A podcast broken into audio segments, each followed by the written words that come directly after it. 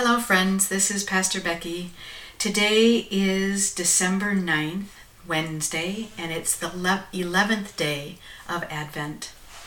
Our reading is from the prophet Malachi, the fourth chapter. See, the day is coming, burning like an oven, when all the arrogant and all evildoers will be stubble. The day that comes shall burn them up, says the Lord of hosts so that it will leave them neither root nor branch.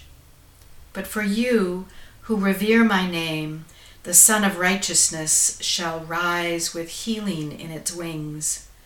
You shall go out leaping like calves from the stall, and you shall tread down the wicked, for they shall be ashes under the soles of your feet on the day when I act, says the Lord of hosts.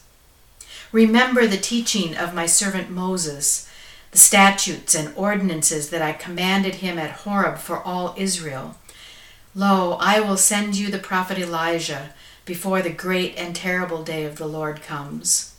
He will turn the hearts of parents to their children and the hearts of children to their parents, so that I will not come and strike the land with a curse. The word of the Lord. This is such an interesting reading, I think because it talks about the role of the prophets that God sends to turn the hearts of those who hear them. It talks about God sending ways for us to hear about God's love and to repent, to turn around. This part about turning our hearts of family members back toward one another and I connect that with the idea that Jesus planted that we are brothers and sisters, siblings in Christ, in Him. And that scripture and preachers and prophets, even in our day, are seeking to turn our hearts to one another. May it be so. Let us pray.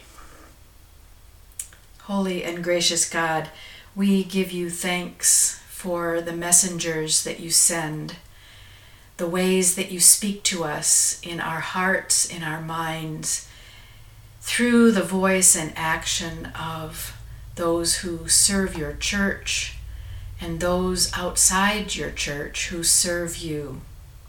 Help us to have hearts that can be turned to love and care for one another again, who see one another as parents and siblings in one family, your family, the family of God. Help us so that our actions reflect that truth for all to see. We ask this so that we can be part of your mission of healing the world and we ask it in Jesus' name. Amen. Have a good rest of your day, friends, and I'll see you soon.